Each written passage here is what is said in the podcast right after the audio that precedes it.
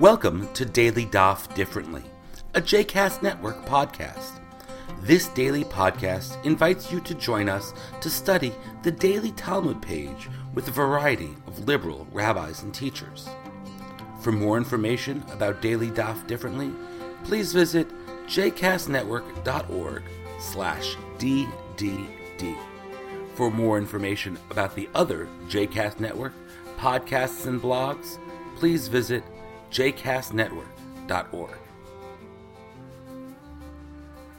Shalom, and welcome to the Daily Daf Differently. My name is Rabbi Noam Rauscher, and today we'll be studying Masechet Pesachim, the tractate of the Talmud dealing with matters of Passover, page 8. As you know in our Mishnah, our rabbis discuss the matter of searching for chametz on the 14th of Nisan. They talk about searching by candlelight and searching in rooms in which we typically bring chametz, leavened bread.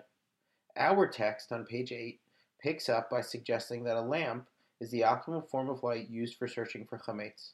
The rabbis also do suggest the use of sunlight reflected through a skylight and using a torch carried throughout the house in order to search for chametz.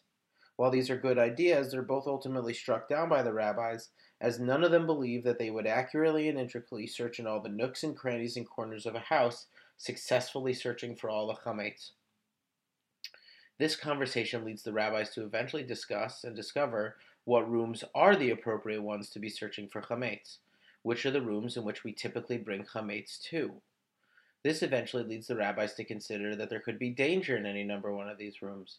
They believe that behind some nooks and crannies there could be a scorpion waiting, and if the searcher was to look in those nooks and crannies, there could be a danger to their life.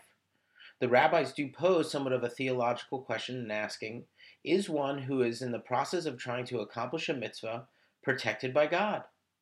does the process of trying to accomplish a mitzvah actually provide one protection for their lives? The conversation by the end of our daf rounds out by the rabbis continuing to explore what are the appropriate places or necessary for one to search for chametz. I think all of this is well outlined by the quote from Proverbs at the top of our page 8a. Ner Adonai nishmat adam chopes kol chadrei beten. A man's inner spirit is God's lamp, searching all the inward parts. The discussion about appropriate types of light has great, has great practical import for the Passover practices and customs, but it also has symbolic import. Modern scholars suggest that searching for chametz is as much an inward process as it is an outward one. Before Passover, we don't just search for homes for chametz. We search our spirits, souls, and character on Passover, the matzah is meant to make us feel humble like itself, flat and not very sexy or exciting. Given the story of Passover, that seems to be like a good place to start when per, when preparing ourselves and personalizing the Passover story in order to personally see ourselves as having been one who left Egypt.